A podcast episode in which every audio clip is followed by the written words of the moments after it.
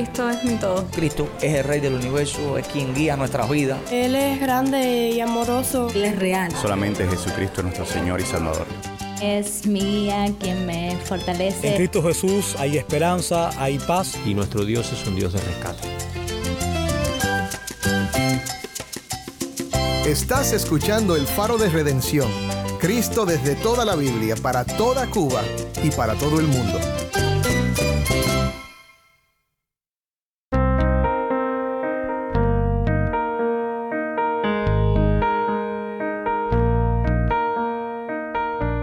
Hola, soy el pastor Dani Rojas, el nuevo director y locutor del Faro de Redención. Gracias por acompañarme hoy. Esta semana, como solemos hacer en nuestro programa, compartimos predicaciones desde Cuba. Aquí en El Faro regularmente presentamos sermones de nuestros amados amigos y pastores en Cuba. Hoy compartiremos un sermón del pastor Wilmer Rodríguez desde la iglesia Antorcha de Salvación en Sancti Spiritus, Cuba. La herencia mayor es su presencia y es nuestra resurrección. Si no eres creyente, si estás buscando porque tienes temor, porque tienes lucha, al que tú necesitas es al Señor. Si tienes una Biblia, busca el Salmo 16 y quédate conmigo para escuchar esta predicación desde Cuba y para ver a Cristo en su palabra.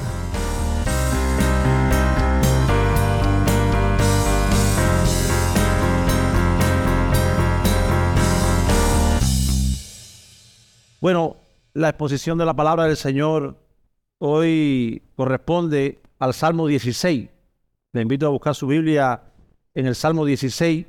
El Salmo 16, leemos la palabra del Señor. Guárdame, oh Dios, porque en ti he confiado. Oh alma mía, dijiste a Jehová, tú eres mi Señor. No hay para mí bien fuera de ti. Para los santos que están en la tierra y para los íntegros es toda mi complacencia. Se multiplicarán los dolores de aquellos que sirven diligente a otro Dios. No ofreceré yo sus libaciones de sangre, ni en mis labios tomaré su nombre. Jehová es la porción de mi herencia y de mi copa. Tú sustentas mi suerte. Las cuerdas me cayeron en lugares deleitosos, y es hermosa la heredad que me ha tocado. Bendeciré a Jehová que me aconseja. Aún en las noches me enseña mi conciencia. A Jehová he puesto siempre delante de mí, porque está a mi diestra, no seré conmovido. Se alegró por tanto mi corazón y se gozó mi alma. Mi carne también reposará confiadamente, porque no dejarás mi alma en el Seol, ni permitirás que de tu santo vea corrupción. Me mostrarás la senda de la vida, en tu presencia hay plenitud de gozo, delicias a tu diestra para siempre. Pueden sentarse, hermano. Que el Señor bendiga su palabra. Ya hemos orado por ella. La realidad de la muerte asusta para todos los mortales, para todos los seres humanos, porque de hecho no fuimos creados para ella. Recuerdo una ocasión que, una de esas ocasiones donde hemos tenido como pastores que ministrar a enfermos terminales, que estábamos en una casa allá en nuestra zona, el campo de vuelta de Camajuaní, donde, no sé aquí, pero había una tradición que se velaba a la persona o se acompañaba a la familia en los últimos días cuando se sabía que el enfermo estaba a punto de morir.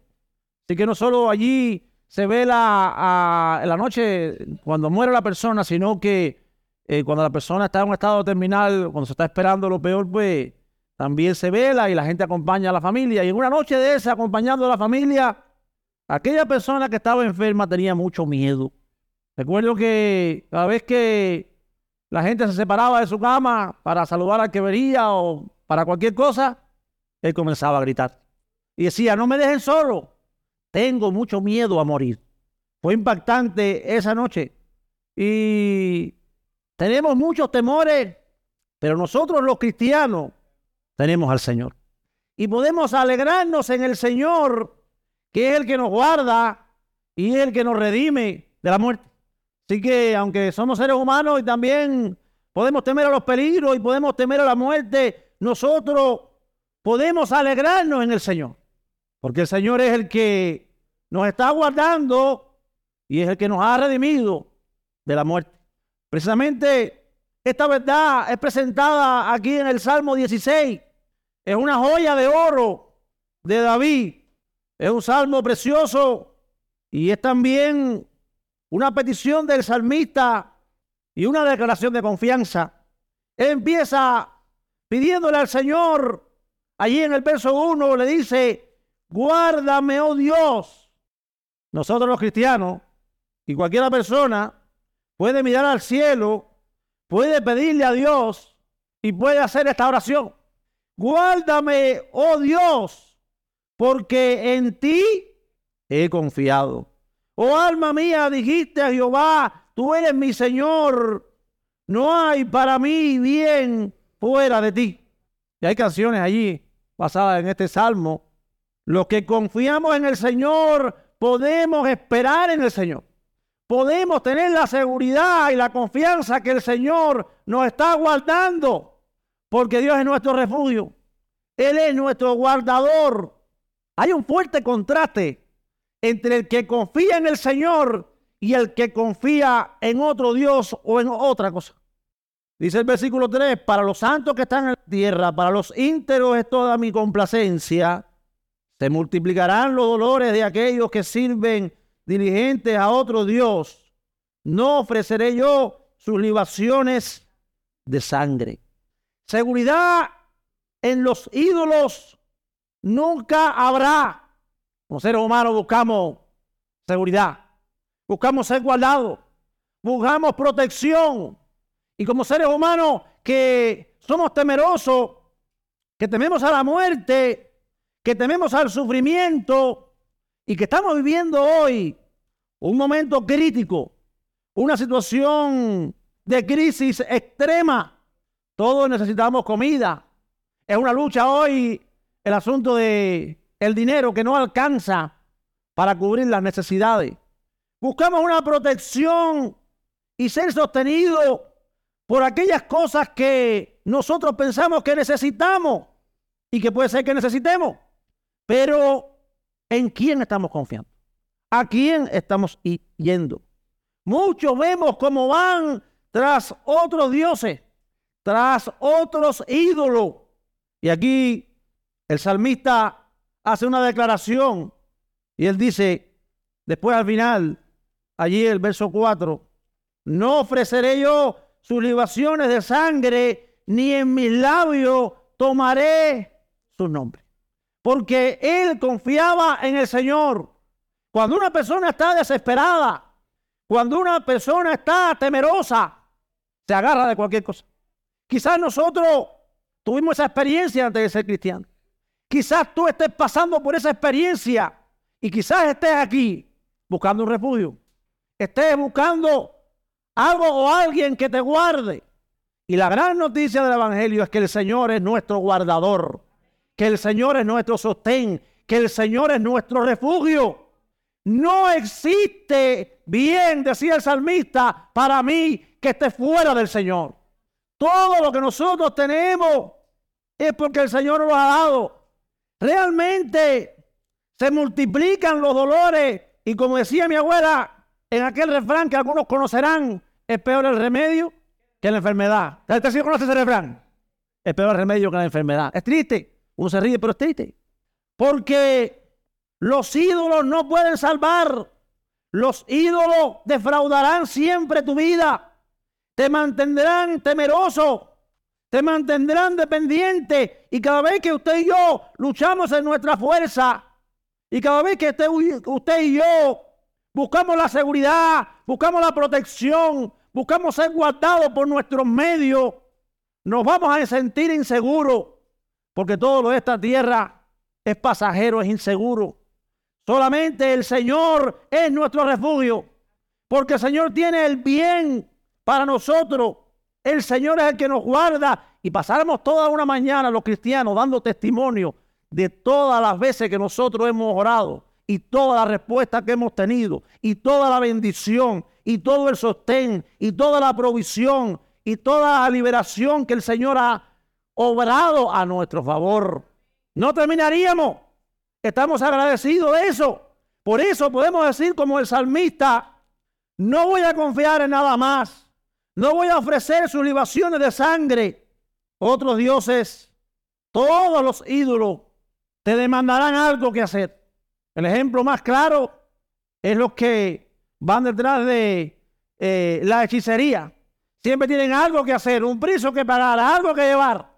Pero cualquier fuente de idolatría o cualquier fuente que prometa seguridad, que prometa protección, se basa en una religión por obra, en un intercambio, en un pago.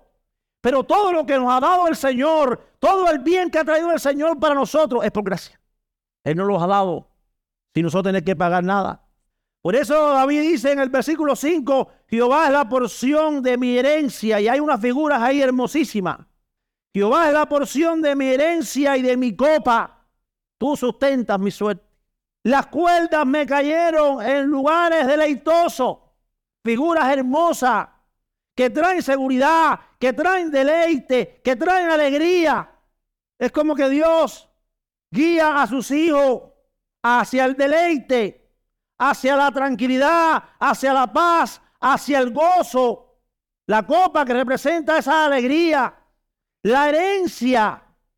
Dice el versículo 7, bendeciré a Jehová que me aconseja, aún en las noches me enseña mi conciencia. A Jehová he puesto siempre delante de mí, porque está a mi diestra, no seré. Esa es la mejor herencia. Algunos piensan, no tenemos la absoluta seguridad, que el contexto de este salmo es cuando David está huyendo. Usted sabe que David tuvo que huir de Saúl. Y aquella famosa historia cuando tuvo en su mano a Saúl y no lo mató. Y algunos creen que en el contexto de 1 Samuel 26, cuando David perdona la vida de Saúl, ahí el verso 19 que dice: ruego pues que el rey mi señor oiga ahora las palabras de su siervo. Si Jehová te incita contra mí, acepte él la ofrenda. Mas si fueren hijos de los hombres, malditos sean ellos en presencia de Jehová, porque me han arrojado hoy para que no tenga parte en la heredad de Jehová, diciendo: ve y sirve a dioses ajenos. David tuvo que huir. Y ustedes saben por la historia, si no lo saben se los cuento, que David tiene que huir a tierra fuera de Israel, allá a los filisteos, y tiene que ir a lugares donde se adoraban otros dioses, y fue un perseguido sin causa. Y aquí él, hablando con Saúl, dice esta última parte del verso 19 de 1 Samuel 26, porque me han arrojado hoy para que no tenga parte en la heredad de Jehová, en la tierra del Señor, en la tierra prometida, en la tierra de Él.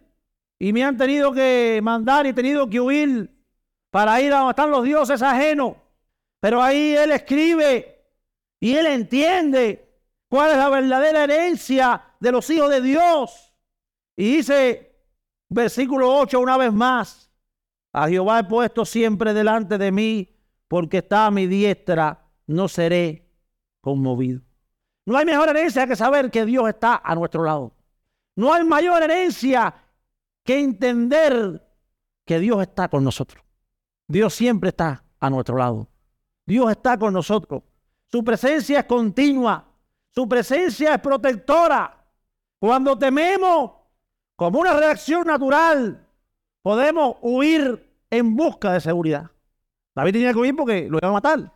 Y en esa búsqueda de seguridad podemos caer en la trampa de pensar que la seguridad está en la herencia. Porque se puede creer a alguien que cuando tiene una herencia de muchas cosas va a estar seguro, va a estar completo.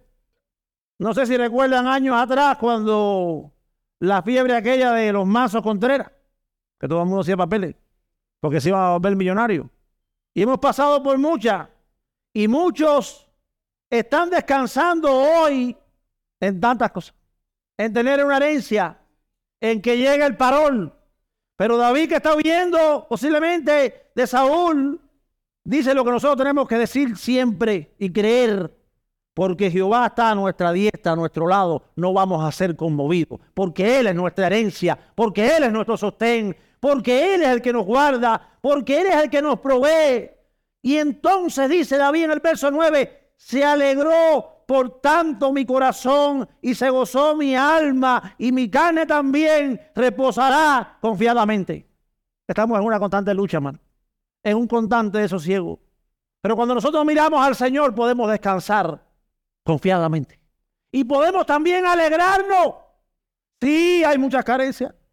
Sí, hay temores justificados porque hay amenaza. Pero el Señor es más grande. Pero estamos en las manos del Señor. El Señor nos está guardando. El Señor nos está sosteniendo. El Señor nos está preparando. El Señor nos está guiando desde ahora y hasta la eternidad. Y necesitamos confiar en eso.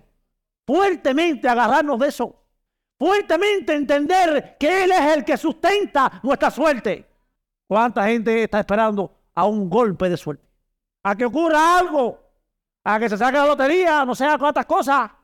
Pero nosotros los cristianos podemos confiar que es el Señor el que sustenta nuestra suerte, el que abre el camino, el que guía nuestros pasos, el que sostiene nuestra vida.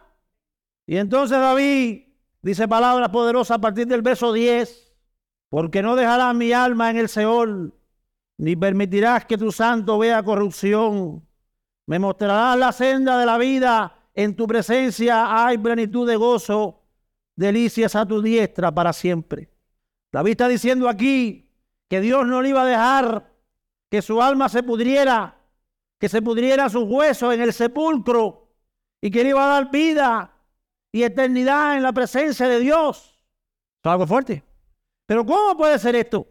Fíjense que el verso 10 dice, porque no dejarás mi alma. Pero sabemos que David murió. Sabemos que todos vamos a morir.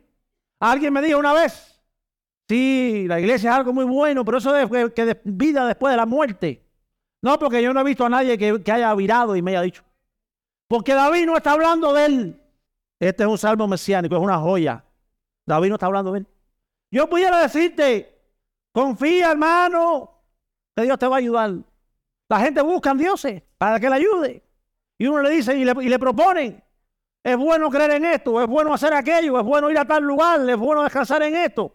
Pero hay gente que viene a Dios, a la iglesia, con esa misma óptica. Oye, Dios da, Dios ayuda. Vamos para la iglesia para que tú veas que se van a resolver tus problemas.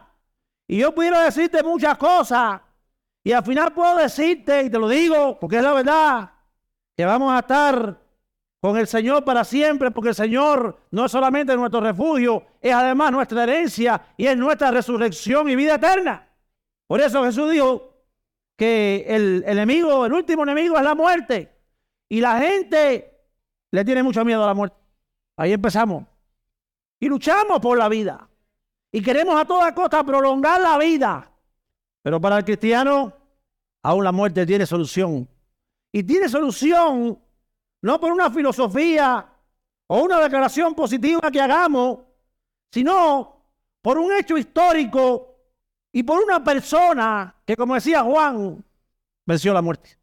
Y David aquí no está hablando de él, David está hablando de Cristo. Y después Pablo y Pedro en el libro de los Hechos lo corroboran. No es algo que vamos a inventar, es algo que la misma Escritura, que es la autoridad final, como se decía en la clase, nos lo está diciendo con claridad. Por eso quiero que vayan conmigo a Hechos capítulo 2. Vamos a ir a leer desde el verso 24. Bueno, vamos a leer desde el verso 22 para que tengan toda la idea. En el discurso de Pedro, Pedro dice, varones israelitas, oí que estas palabras, Jesús Nazareno, varón aprobado por Dios entre vosotros, con las maravillas, prodigios y señales que Dios hizo entre vosotros por medio de él, como vosotros mismos sabéis, a este, entregado por el determinado consejo y anticipado conocimiento de Dios, prendisteis y matasteis por mano de inicuo, crucificándole, al cual Dios levantó, suelto los dolores de la muerte, por cuanto era imposible que fuese retenido por ella. Porque David dice de él, veía al Señor siempre delante de mí, porque está a mi diestra. No sé si le resulta familiar estas palabras. Es lo que acabamos de leer. Es lo que acabamos de leer. Dice Pedro, porque está a mi diestra, no será conmovido. Por lo cual mi corazón se alegró y se gozó mi lengua, y aún mi carne descansará en esperanza. porque no dejarás mi alma en el Hades, ni permitirás que tu santo vea corrupción. Me hiciste conocer los caminos de la vida, me llenarás de gozo en tu presencia. Tenemos a Cristo. Varones, hermanos, si os puede decir libremente del patriarca David, que murió y fue sepultado, y su sepulcro está con nosotros hasta el día de hoy. Pero siendo profeta y sabiendo que con juramento Dios le había jurado que de su descendencia, en cuanto a la carne, levantaría al Cristo para que se sentase en su trono, viéndolo antes, habló de la resurrección de Cristo, que su alma no fue dejada en el Hades, ni su carne vio corrupción. A este Jesús resucitó Dios, de lo cual todos nosotros somos testigos. Así que exaltado por la diestra de Dios y habiendo recibido del Padre la promesa del Espíritu Santo, ha derramado esto que vosotros veis y oís. El Señor fue levantado. El Señor resucitó. Porque Cristo resucitó y porque Él vive, nosotros podemos vivir el mañana. El Señor no vio corrupción. El Señor garantizó para nosotros en su muerte el perdón de nuestros pecados y en su resurrección la garantía de la nuestra y de la vida eterna. ¿Dónde está, oh muerte, tu aguijón? ¿Dónde, sepulcro, tu victoria? El Señor venció la muerte. El Dios que nosotros tenemos no es una filosofía humana, no es alguien lejano. Él está vivo, Él está a nuestro lado. Él venció la muerte y Él es nuestro Dios eternamente y para siempre. Y nos va a llevar más allá de la muerte. Y esa es una palabra de gozo. Esa es una palabra profunda. Esa palabra del Salmo 16. Esa es la noticia que nosotros necesitamos escuchar. Y cuando escuchamos eso, nosotros en su presencia, verso 11 del Salmo 16, llegamos a tener, por la obra del Señor, por la obra del Señor en nuestros corazones, plenitud de gozo, todo tipo de delicia, todo tipo de deleite.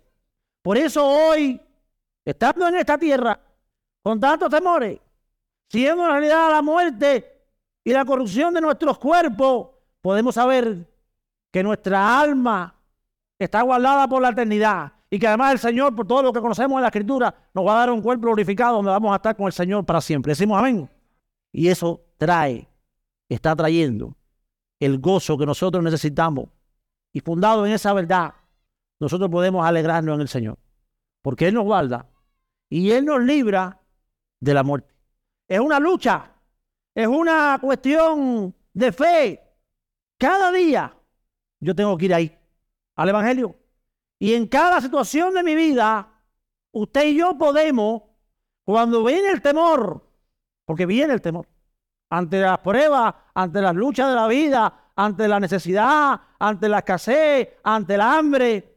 Nosotros podemos y necesitamos recordar la verdad del Evangelio, recordar esto, que Dios nos está guardando, que Dios nos está bendiciendo, que Dios nos va a librar y que Dios en Cristo nos ha dado la salvación, porque Él no es solo nuestro refugio, Él es también nuestra herencia, esa herencia la herencia mayor es su presencia y es nuestra resurrección.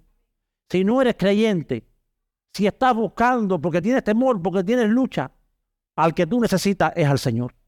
Nadie más puede salvarte. Nadie más puede darte seguridad. Nadie más puede sostenerte. Cuando nosotros nos abandonamos en los brazos de Dios, siempre vemos la salida de Dios, pero miramos al Evangelio y decimos, aunque de esta no salgamos, no hay problema, porque estamos seguros por la eternidad en Cristo. Y Pablo decía que estar con Cristo es muchísimo mejor. Y sí, tenemos temor porque no queremos sufrir y no fuimos hechos para eso.